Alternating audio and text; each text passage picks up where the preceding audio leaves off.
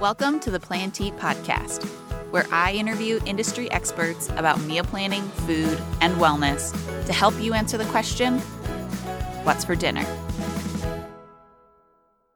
Hello, and thank you for joining me for another episode of the Plan to Eat podcast. Today, I have an interview with Jess Sherman. Jess helps kids experiencing moodiness, irritability, and anxiety feel better so life can settle down. Along with being a certified teacher, Jess is a functional diagnostic nutrition practicer, and she's board certified in practical holistic nutrition. I had a great conversation today with Jess about stress from both the outside and the inside, about sugar consumption in kids, about creating positive relationships with food in your kids. And I just really love Jess's approach, which is basically whole child, whole body. It's nutrition and lifestyle focused. And for ideas that um, you know, you can help kids, you can help kids manage some of their challenges by thinking about what's happening inside of their body as well as managing the outside stressors that they're going through. So I think you're going to get a lot from this episode if you are a parent, and I hope you enjoy. Jess, thanks so much for joining me today. I'm excited to talk with you. We've got lots to talk about. Yeah. Why don't we get started by just giving a little overview of who you are and what you do? So I I um am a functional diagnostic nutrition practitioner. I'm a holistic nutritionist and I am a former teacher. So I got into all this just because I love working with kids and I love understanding kids and helping them grow. And so there was a natural shift in myself uh, just working with kids in the classroom to working with kids with nutrition now. So, what I do now is I, I coach parents and families into a better state of wellness. And I work with a lot of kids who are struggling with mood and behavior issues, struggling with with learning problems, memory problems, um, and that extends into sleep issues and and and struggles at home. A lot of them are very picky eaters, and uh, we we follow what I what I call the roadmap to resilient health to try to help them feel more calm, feel more connected, feel more grounded so everyone can relax and connect and and feel better and feel healthier. Oh, that sounds wonderful. I think that there's a lot of people who probably feel like they they need some of that in their lives. yeah, well, we're all quite stressed, right? You right. know, when you, you become a parent and then you get on this treadmill and then you're like, ah, how did we get here all of a sudden? You know, kids are throwing temper tantrums and the food's getting thrown on the floor and they're picky and they're not sleeping and they're constipated and they have eczema and you're just like, um, so it, yeah, it's a, it's not an easy time to be a parent. It's, it's comp, it's complicated time to be a parent. Yeah. And it seems like when there be so many, when there's so many issues that build on top of each other, it's hard to try and eliminate them one by one or all together. Um, because not only are there these stressors with your kids, but then there's stressors with work and outside life and all of this stuff. Um, and so I also think that there's a potentially just like a cultural norm of like, kids are grumpy, kids are picky eaters, kids are moody, you know, they're going just through changes. yeah, like they're going through changes and that's just a part of the process and like that's kind of the quote unquote normal without I think a lot of people realizing that that maybe is not actually the normal. well, it is normal, but it doesn't have it, it is typical, let's say it doesn't have to be the case you know? The teenage years don't have to be full of conflict and tension. Kids don't have to go through these you know the, these stressful time well every every kid goes through stress. I mean stress is a part of life. Stress is actually critical to growth. But what we're seeing now is for more and more people stressors are crushing them. Stressors mm. are exploding into secondary things and problems, um, and they're not able to grow through stress. Mm. Uh, so that's the and and that kind of stress. I'm talking about emotional stress, stress of daily life, but I'm also talking about physical stress. And you eat something and it, you know, have this explosive reaction to it, or um, you know, get a virus and get secondary infections and end up like really, really sick and your body can't, doesn't have that immune resilience to, to kick it. So um, that's, that's the trend is as, as our stress load gets so high, it is, it is, people are feeling crushed under the weight of it rather than being able to grow through it. Mm, yeah. I'm sure the adults listening feel that as well. ah, yeah. Oh, yeah. It's not just kids for sure. so I know a core principle of the work that you do is what you call parenting from the inside out. And can you talk a little bit about what that means? Yeah, well, it has to do with this idea that the stress, our stress, the stress loads that we're carrying have just gotten so high.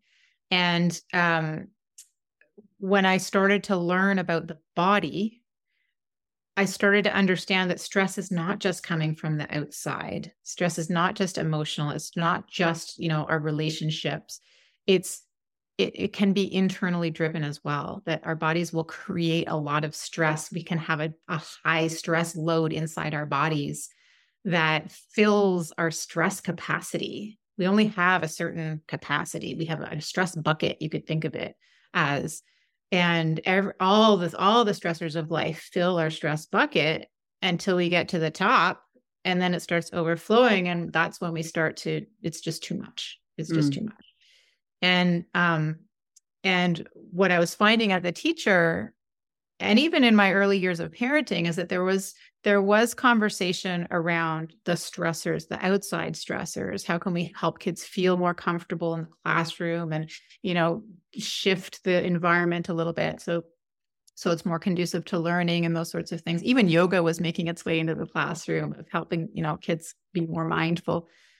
But then but then there's these internal stressors that if they're not if they're filling up so much room in the stress bucket and they're not addressed then then all of the other strategies you're doing from the top are kind of like putting a band-aid on.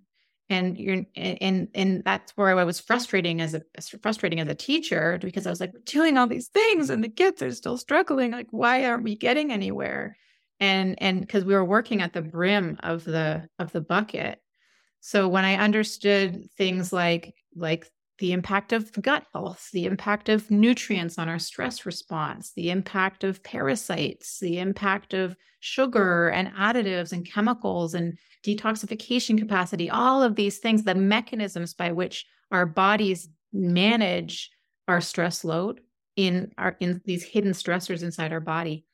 I started to understand that there were there were these hidden invisible stressors that were filling up kids' stress buckets and we needed to we needed to relieve them. So that's now what I'm calling parenting from the inside out. It's understanding your child's biology, understanding what's going on inside their body, understanding what hidden stressors are filling their stress bucket so that you can you can pull them out, you can pull pull them down, make more room in their stress bucket and then they can tolerate the tag on their shirt. They can tolerate, you know, having to take out the garbage, but they really don't want to. They can tolerate, you know, failing an exam and not like exploding. All of these, you know, these external stressors that are really a part of life. Mm. Is are there other ways which these internal stressors manifest? Is it just in stress, or are there other ways that you see it manifest in kids as well? Oh yeah, it'll it'll show up. It can show up as eczema. It can show up as allergies. It can show up as sleep disturbance, nightmares. It can show up as uh, constipation. You know, uh, all of all of the things. Because the thing is, is that stress, stress begets stress, begets stress, begets stress. Like I, I am thinking of kids. They're stuck in a cyclone. they're stuck in this like cycle of stress and stress, and and and the the way the body manages stress is always the same, regardless of this type of stressor. Our stress response, the hormones that regulate our stress response, will be activated regardless of whether that stressor, the trigger, is someone yelled at you or you ate something that your body's immune system is responding to. Mm. It will activate the same stress response. So, how in general do you go about I guess, deciding what some of these things are that are these internal stressors for kids? Do you have them do like blood work and things like that? Or is it just a trial and error process of eating something and seeing what happens? Yeah, it can be it can be both. It depends on the resources of the family. There are really cool, um, very helpful functional tests that you can run that help accelerate your progress because they they zoom you in on the most impactful leverage points. Um, and but it but not everybody can afford those and so mm-hmm. there are some educated guesses you can make around Uh, I mean, gluten is a great example of this, right? I don't want to take gluten out of anyone's diet if we don't need to, but it causes a lot of stress for a lot of people. So if you're shooting in the dark and you're like, man, we need to get a hold, we, we need to get a handle on whatever it is. The body is under a lot of stress. We're work, we're living at the brim of the stress bucket. Gluten is probably going to be a good educated guess just because we know quite a bit about how gluten activates the body's stress response or can potentially. Mm. Do we know that's particularly happening for your child? No, we don't know unless we can look in the blood. So so that's a good example of like yeah, you can you can make some good educated guesses or you can do some testing and get it on paper and see what's actually happening. Right. Mm-hmm. And so in your work you tend to err on the side of more like holistic uh, like a taking a holistic view of like a child's health and what the things are that are stressing them out. I think that most parents probably don't want to like immediately resort to like medicating their children right? And like there's nothing wrong with that if it happens to be the case but are there some downsides to just like immediately going to a medication to resolve some of these issues versus taking a holistic approach?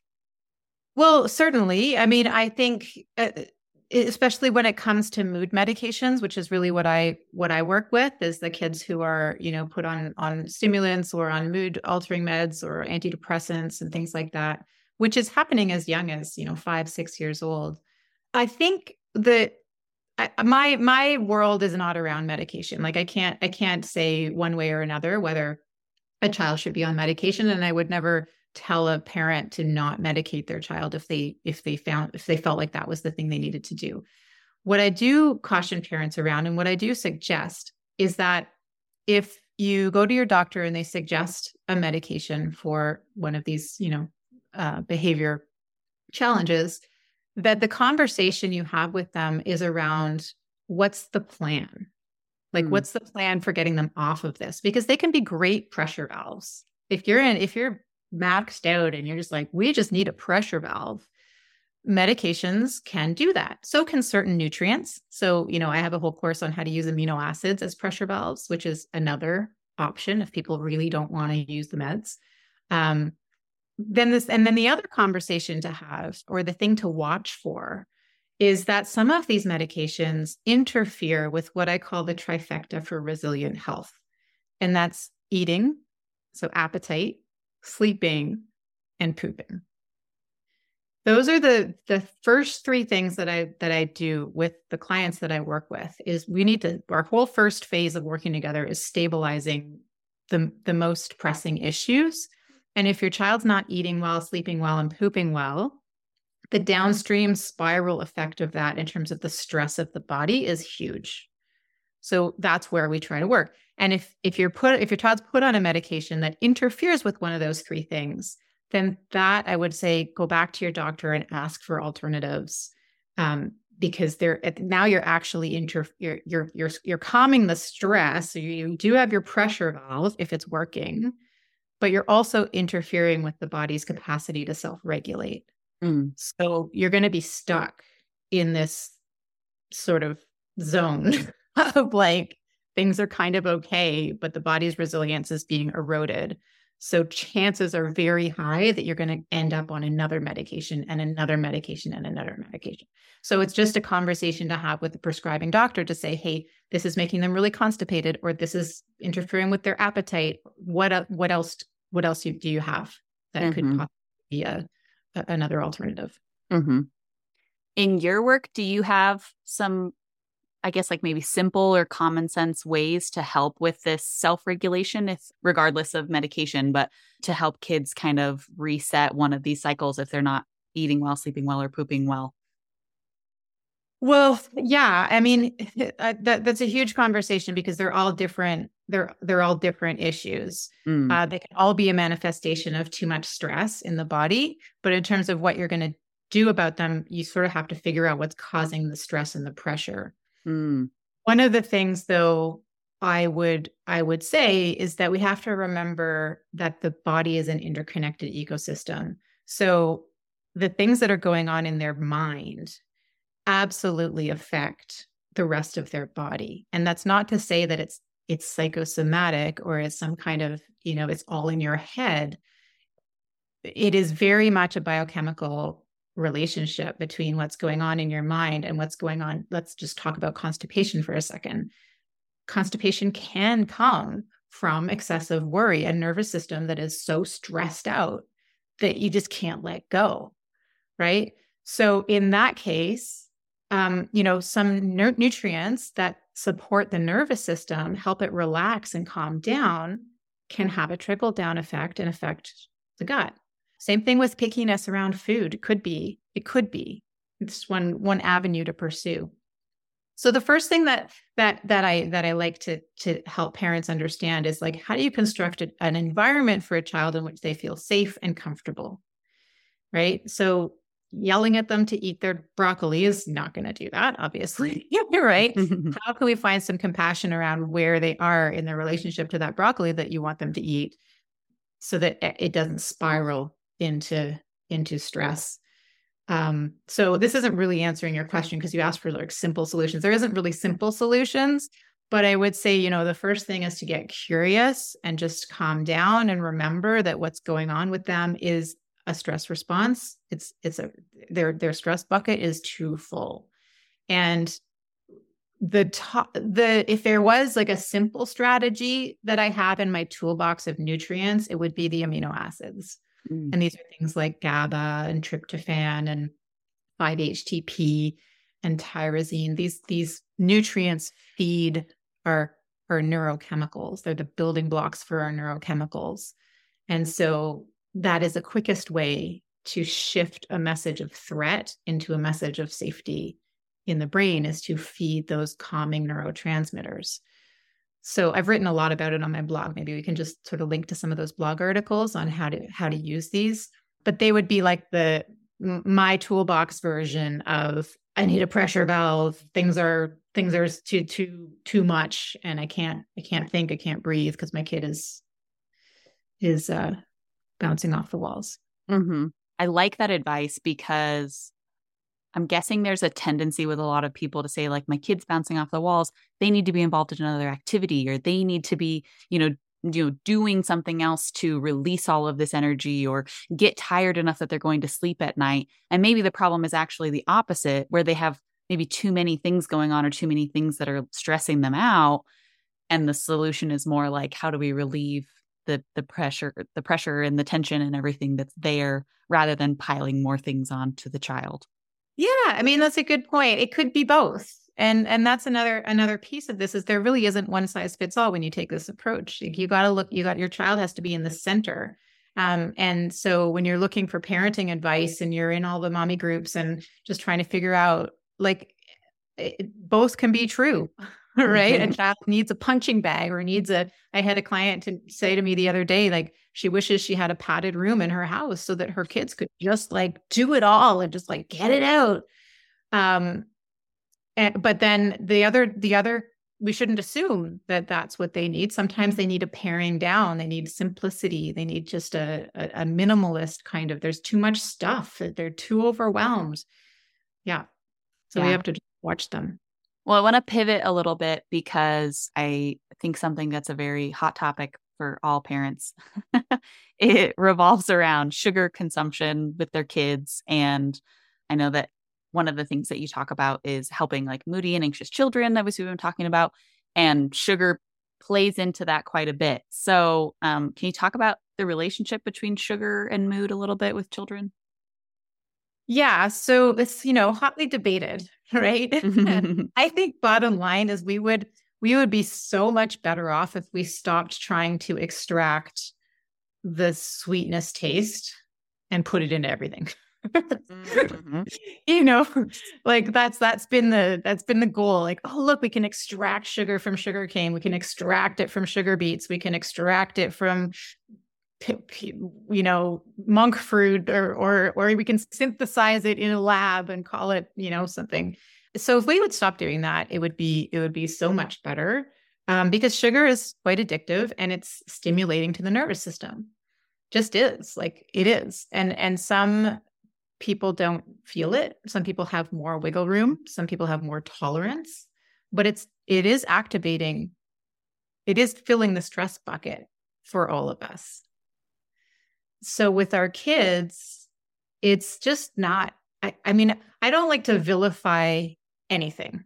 I don't want to tell you to stop giving your kids sugar. It's just not going to happen. But we also we need to go into it with our eyes wide open, understanding that sugar is addictive, understanding that sugar leaches nutrients from our body. It requires a lot of nutrients in order to metabolize it, so it takes up precious resources. Um, it, it it affects our blood sugar. We all understand that from diabetes, so we get the ups and the downs of blood sugar. Um, and it and it's and it like i said it's very addictive because it actually helps us feel good for a time mm-hmm. being right you can think of comfort foods and stress eating it's all carbohydrate sugary rich foods because it actually stimulates insulin which then helps serotonin get into the brain and helps us feel good until we crash and then we don't feel so good anymore. So so i do wish we would stop doing that. I do wish we would stop putting sugar on such a pedestal um, and that it, we could bring it back into sort of the realm of what is reasonable that we need all of our tastes. We need to expand our palate so that we we can um, identify and enjoy all of the different tastes. But sugar tends to tends to be at the top of the top of the totem pole so to speak you know yeah yeah. So without eliminating sugar from a kid's diet, because like you said, that's pretty much impossible. Um, how do you manage? How would you suggest that parents manage sugar with their children? Um, one thing that I I would caution people around, or just get curious. I always tell people like get curious around your habits first before you start, you know, saying, "Oh, I should have done this. I should have done." Just get curious. Just go in with an open mind. How often do you reserve sugar for a treat or a reward or something special. When we do that, we are elevating its status significantly, you know? Um, and because of its addictive nature, that just snowballs. So get curious around how how much of a place in your family's life that has taken hold and just try to shift that. If you're going to have you know rewards or or special things see if they can be either non-food related or non-sugary food related. And start to bring sweet into the meals. So one of the things I, I do with my family is that dessert is just part of the meal.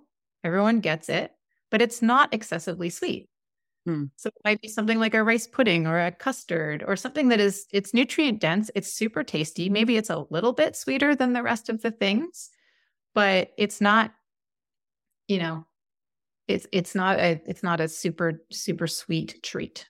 That mm-hmm. is only a treat after we eat our dinner.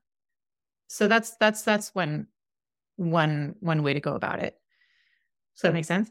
Yeah. Yeah. And I like that approach too, because I feel like that would reduce the like sweet craving overall, you know, like the because I think all of us understand that feeling of like I'm totally full, but you know, I know that there's ice cream in the freezer and my palate really wants that. But if you already consumed something that was a little sweeter with your meal, potentially you you don't crave it in those situations.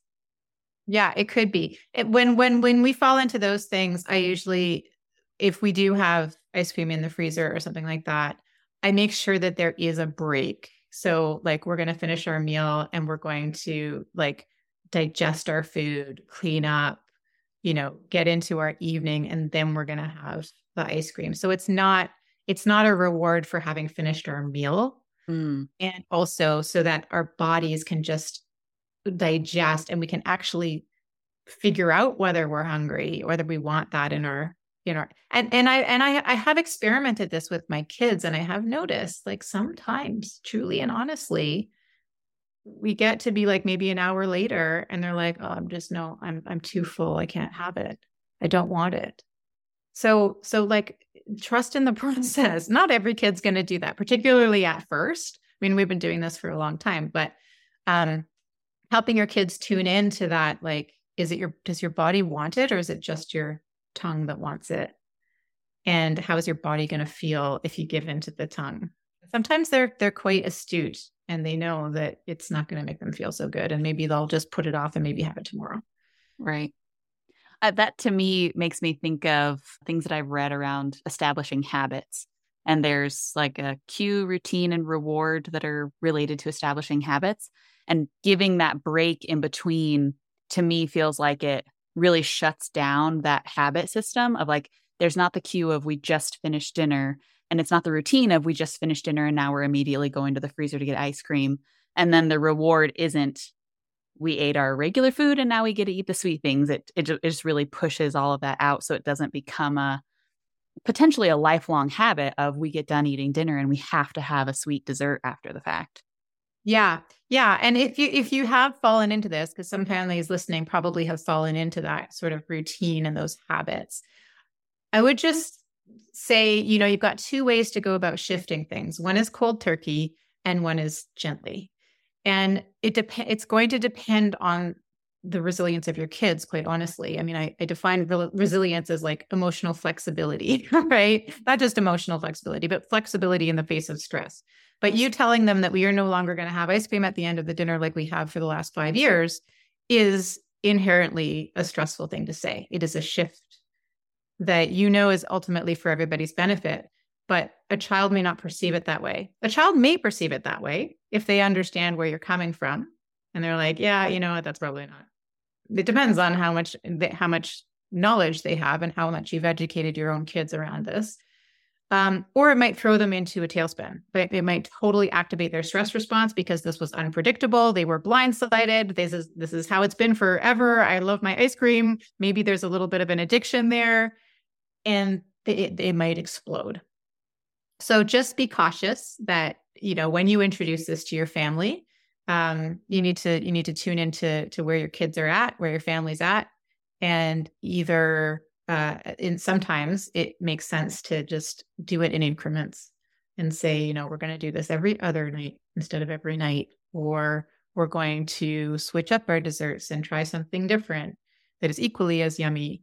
And we're just going to kind of wean ourselves away from this habit and into a new habit. If a parent finds that they have a child who generally only wants sugary foods and not just like sugary foods like candy and ice cream and things because like you said the yummy carby foods like a lot of the brown kid foods are also very sugar laden um, and they kind of refuse to eat things that are more nutritious. They're a, kind of a typical picky eater in that regard. Would you recommend the same methods for trying to i guess transition a child's diet in that way or is there a different method that they would use yeah. Well, the first thing is to notice. So understand what a carbohydrate rich food is and what it looks like and just notice that your that your child is gravitating to these foods. And most parents have a sense of their their carboholics. Um, and then I I think it's best to figure out where it's coming from. Mm. Again, we always want to keep our children feeling safe and secure, like we've got them no matter what. And so they're not doing something wrong, they are responding to a need. So, what is it that they're responding to? And when it comes to sugar, often it is issues stemming from the gut. So, you know, I think a lot of people have have started to learn about the microbiome and all of the opportunistic microbes that are in their guts that crave sugar and and you don't stand willpower does not stand a chance against these little buggers. Like they are they are intelligent and they will make you do things to to promote their survival. So if you know that your child has been on a lot of antibiotics or this has gone for gone on for a long time or they also have constipation or IBS like symptoms their sugar cravings are probably stemming from from an imbalance in the gut ecosystem so that's an that's an avenue to pursue. Um, also understanding that it is giving them a boost of dopamine and serotonin. So they are trying to regulate themselves or trying to self-regulate, self-medicate almost, right, with food.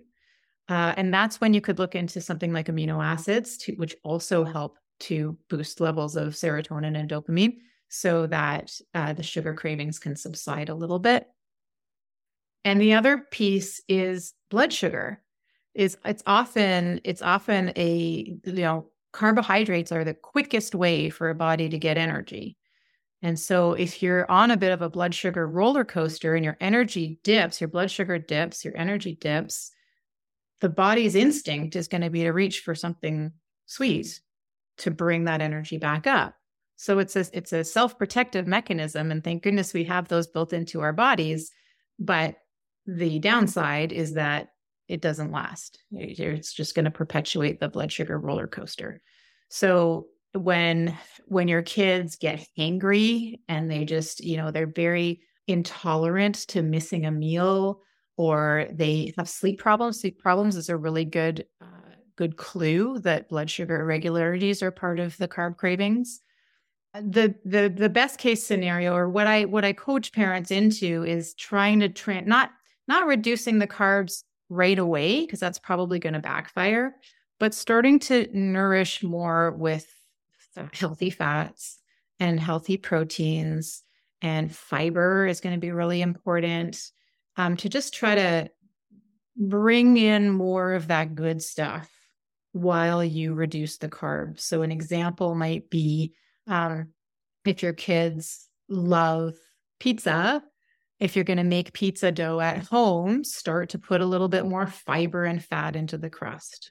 You know, that's sort of a so keep it keep it familiar to them. So it looks the same, but you've just added some flax seed, you've added some hemp seed, you've drizzled a little olive oil on it, and it just just you're starting to to bring in some more nourishment.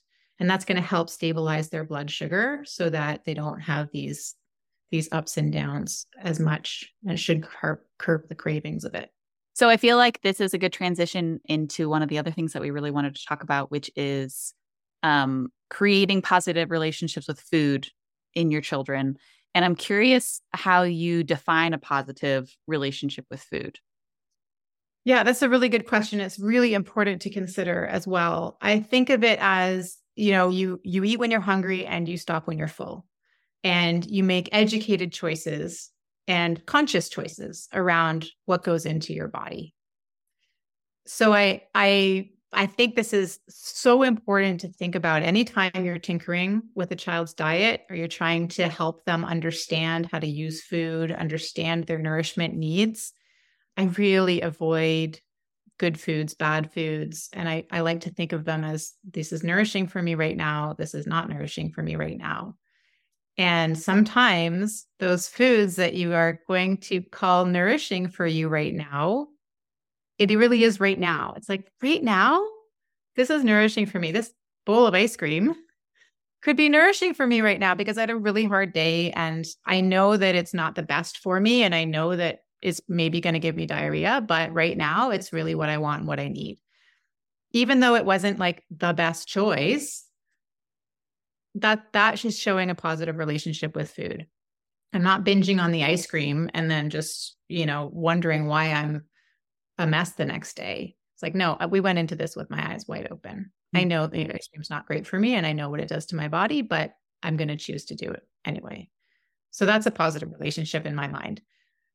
Yeah. So that train of thought that you just went through feels like uh, an older kid train of thought. Do you have different, not obviously i feel like you would still define a positive relationship with food similarly for younger children but do you have different ways of going about educating them on on how they should be thinking about food? I'm just thinking that like a toddler doesn't nec- maybe doesn't have that same train of thought to get to the same conclusion. No. yeah for sure no but a, but a toddler also doesn't have that many choices. A toddler i in my in my i in my opinion a child a toddler isn't going to be allowed to go into the freezer, open the freezer and pull out the ice cream. That's mm-hmm. just that's my opinion on on on parenting, I suppose, because they don't know anything about yeah. food, know anything about what their body needs.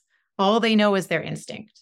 And so, you know, our job is to make those decisions for our kids until they can make those decisions for themselves. And if we're going to expect them to make those decisions as they grow, we have to give them some some tools, some education around how to make those decisions. Mm. So, and it might not be a toddler. I mean, you might be we, we might be talking about a, a 10 year old who has no idea what their what their body needs I don't think they should be allowed to go into the freezer and get whatever they want either, even though they're older, because it's not really about age. It's about their capacity to make good choices and good decisions. Mm. Right. Yeah. So I so I would love for a parent. I mean, I was blindsided by this when I became a parent, and I was a mm-hmm. nutritionist. I already knew a little bit about nutrition, but I was still like, how do I teach my kid this? Like, oh my goodness, this is a whole nother another piece of the puzzle. And so we we work a lot with parents to to communicate this with their kids. Like, yes, we teach the parents because there's a knowledge gap there, but then how do you then transmit that information to the kids is a whole nother kettle wax. So yes, you're right. It it does depend on age, but it also more than age, it depends on their capacity to understand how to nourish their body. And until they can nourish their body, that's our job. Yeah, I like that. I think that that I think when we had Katie Kimball on the podcast, who's a mutual acquaintance of ours, um, she said something like that related to toddlers of like the parent gets to decide what goes on their plate and the kid gets to decide if they are feeling like eating it in that moment or you know something along those lines. Um, but ultimately like the parent is the one with the choice over here's what you're served. Yeah and that that that stems way back to um, Ellyn Satter who is a mm-hmm. dietitian who really talks about that division of labor um, and developing eating competence. I think she maybe even coined the term.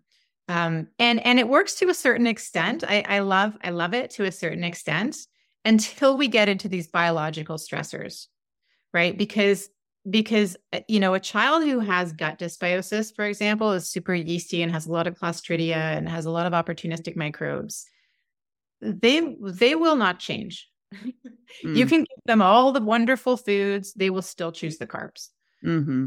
and they will eat them all you know what i mean so once when when you've hit a wall with that division of labor piece and you're like i'm giving them all the foods. They're just not putting them into their mouths or they're they're choosing not to eat for days on end. And you know there is some research suggesting that the kids will come around but i have i have also seen the opposite that that they they're they're stuck. They're really stuck because their stress load is so high. I've had some clients whose kids literally say to them, I want to eat that, but my mind won't let me. Wow. They're, you know, they're conscious enough to know that. And it's really frustrating for them. And especially so so for a kid who who can't communicate that but is exhibiting that, imagine how frustrating it would be if their parents like no no you are going to eat it like you need to go against every instinct you have in your body you need to put this in your mouth mm. that's extremely stressful so it's a there's a very fine line. So I love the I, I love the division of labor piece. Like my job is to give you the food, your job is to eat it. I love that as a starting point. And for most people, that will yield amazing results. If you hit a wall with it, though, know that it could be because there's so much biological stress filling up your child's stress bucket that you're going to be at a standstill. Yeah. So then for older kids, developing that train of thought of, I'm making this conscious decision to eat this thing because it's nourishing to me right now.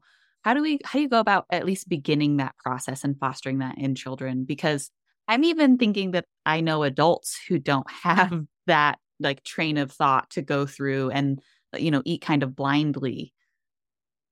Yeah, well, the first the first thing is to be conscious of it yourself, right? Like I, I, think you're right. There's a lot a lot of parents don't understand their bodies, don't understand the difference between their their their emotions craving something and what their body needs physically. So so that's the first thing is to just understand it in yourself if you're going to model it for your kids. Um, but that is that is one way I have talked about it with kids sometimes is that like I think I think with that with that example that I, I said with the little kid who was who said I want to eat it but my mind won't let me. One of the strategies we talked about was actually I mean this was a very astute little little boy and to be able to say things like that right we we thought well he needs to understand that there's a difference between the, the mind and the body are, are talking to to each other but sometimes we're feeding our mind and sometimes we're feeding our body. And between she and i the mom the mom and me we know it's actually the same thing. When you feed the body you feed the mind. When you feed the mind you feed the body. But in this child's brain it was different. It was distinct. So so the conversation she was planning with him was to have a conversation around, well, this is what your body needs, and your mind won't let you. So we need to find ways to get it into your body that your mind doesn't know about. And and we're we're playing with it because we don't want to be super sneaky about it. It's not that it's not that we want to trick him. We want him to go into this consciously. Right. But you know, if he found out that there was uh, you know, zucchini and the cheese sauce, he would have a freak out because his his mind would flip out, right? So she she and she didn't want to do that to him. She didn't want to trick him like that. So she wanted to go into it with eyes wide open, saying, "So I'm going to do some things where we're going to put things in your food that your body needs, and we're not going to tell your mind about it. Is that okay with you?" To see how that goes. So there, you know, there's there is there there is there are nuances with all of this. We have to get the nourishment into our kids. And we're also using some amino acids to help, you know, ease his stress response and reduce his anxiety and, you know, calm his nervous system at the same time. So we're trying to achieve that flexibility. Yeah, a multifaceted approach there. Mm-hmm. Yeah. We have to be we have to be gently gentle with kids. Like here's the other thing about the nervous system is that it won't let you blow up status quo. The nervous system won't let you. Your nervous system's job is to keep you safe and on course. so if you're asking it to shift and accept, you know, zucchini and the cheese sauce, for some kids, that's just too much. It's too much. So we have to go gently. Like we're going to start with it on the side. we're going to start by peeling it. you know, it, it is ever so gently. Well, before we end, I know that you're an author of a book. I see it right behind you, Raising Resilience. Um, why don't you talk a little bit about what's in that book and who it's for, essentially? Yeah. So, this book is written for parents specifically. And I wrote it uh, a few years ago now because I was really blindsided by how hard it was to keep my family healthy. I wrote it after my second child. And when I was just like I, think I was like, this doesn't need to be feel so complicated. I need I need the manual. I need the textbook. So I decided to write it. And it goes through uh, nourishment strategies, just how to how to get more nourishment into your kids, and then it goes through some of the uh, some of the main stressors, some of the main things that fill kids' stress buckets and really erode their resilience, erode their adaptability. Um, and since then, I've kind of expanded my thinking, and now I have a much more concrete model of like five core ways to nourish and five main stressors that I'm talking about more on social media, and I have outlined on my website and things. But in the book, and actually, if people do get the book now, I did do an update. Um, so if they go onto my website, they'll see book bonuses. And I did a little video about some of the updates, some of the new ways that I'm thinking about it, some of the newer research to um, and I actually wrote a whole new chapter on on supplements how to fill the gaps some of the key gaps uh, with supplements. So make sure you grab that as well. Um, so yeah that's what it's for. It's for parents who are feeling a little a little overwhelmed by the the job of keeping their kids healthy and feeding their families and want a bit of a framework that's great uh, was there anything else that we didn't touch on here that you wanted to mention we talked about a lot of things we did I think we talked about a lot of things. Just to have compassion for yourself. I mean, it really is. Uh, it really is a hard time to parent. Kids are stressed. Parents are stressed. The the whole world is, you know, living kind of stressed. And so, you know, we do have to remember that deactivating stress is a an active process. Mm. We have mm. to take conscious steps to bringing our stress load down. And for some people, that means learning information. For some people, that means doing less. For all people, that means getting enough sleep and getting enough good food into them and connecting with the people that they love. So, you know, nourish yourselves well as as a parent. Connect with people who are also raising kids who are not necessarily as stressed out as you. Maybe try to find some people who are a little bit like, you know, grounded that to, that can help you feel more grounded. And and know that, you know, there's a huge learning gap. We are not well equipped uh, to become parents in terms of how do you how do you achieve health in your family? Mm. So, yeah, have some compassion for that process. It's a beautiful journey once you lean into that it is a journey. You can't possibly know how to do it at the start. Thanks for sharing that. Um, so why don't you tell everybody where they can connect with you and find you online in case anybody's interested in learning more? Yeah, I'm at jesssherman.com. So three S's in a row. That's my home base. And um, I've got online courses there. I've got coaching programs there. I've got lots of free resources as well. And that's that's how you can connect with me. Or Instagram is another great way. Ask Jess Sherman is on Instagram. Cool. Yeah, I'll make sure that those are uh, linked in the show notes as well as a link to find your book as well, because I think that sounds yes. like a great resource. Yes, my book yeah. is on Amazon and it's also on my website. Perfect. Well, thanks so much for joining me today, Jess. It's been so informative and wonderful. Oh, thanks for your time. I really appreciate it. Thank you for listening to this episode of the Plan to Eat podcast. I will have links in the show notes to Jess's book and her website and just all of the places that you can find her and connect with her. And if you'd like to support the Plan to Eat podcast, please subscribe to our podcast wherever you listen to your podcast. Share this episode with a friend who you think might enjoy it. And I will see you again in two weeks. Thanks so much for listening.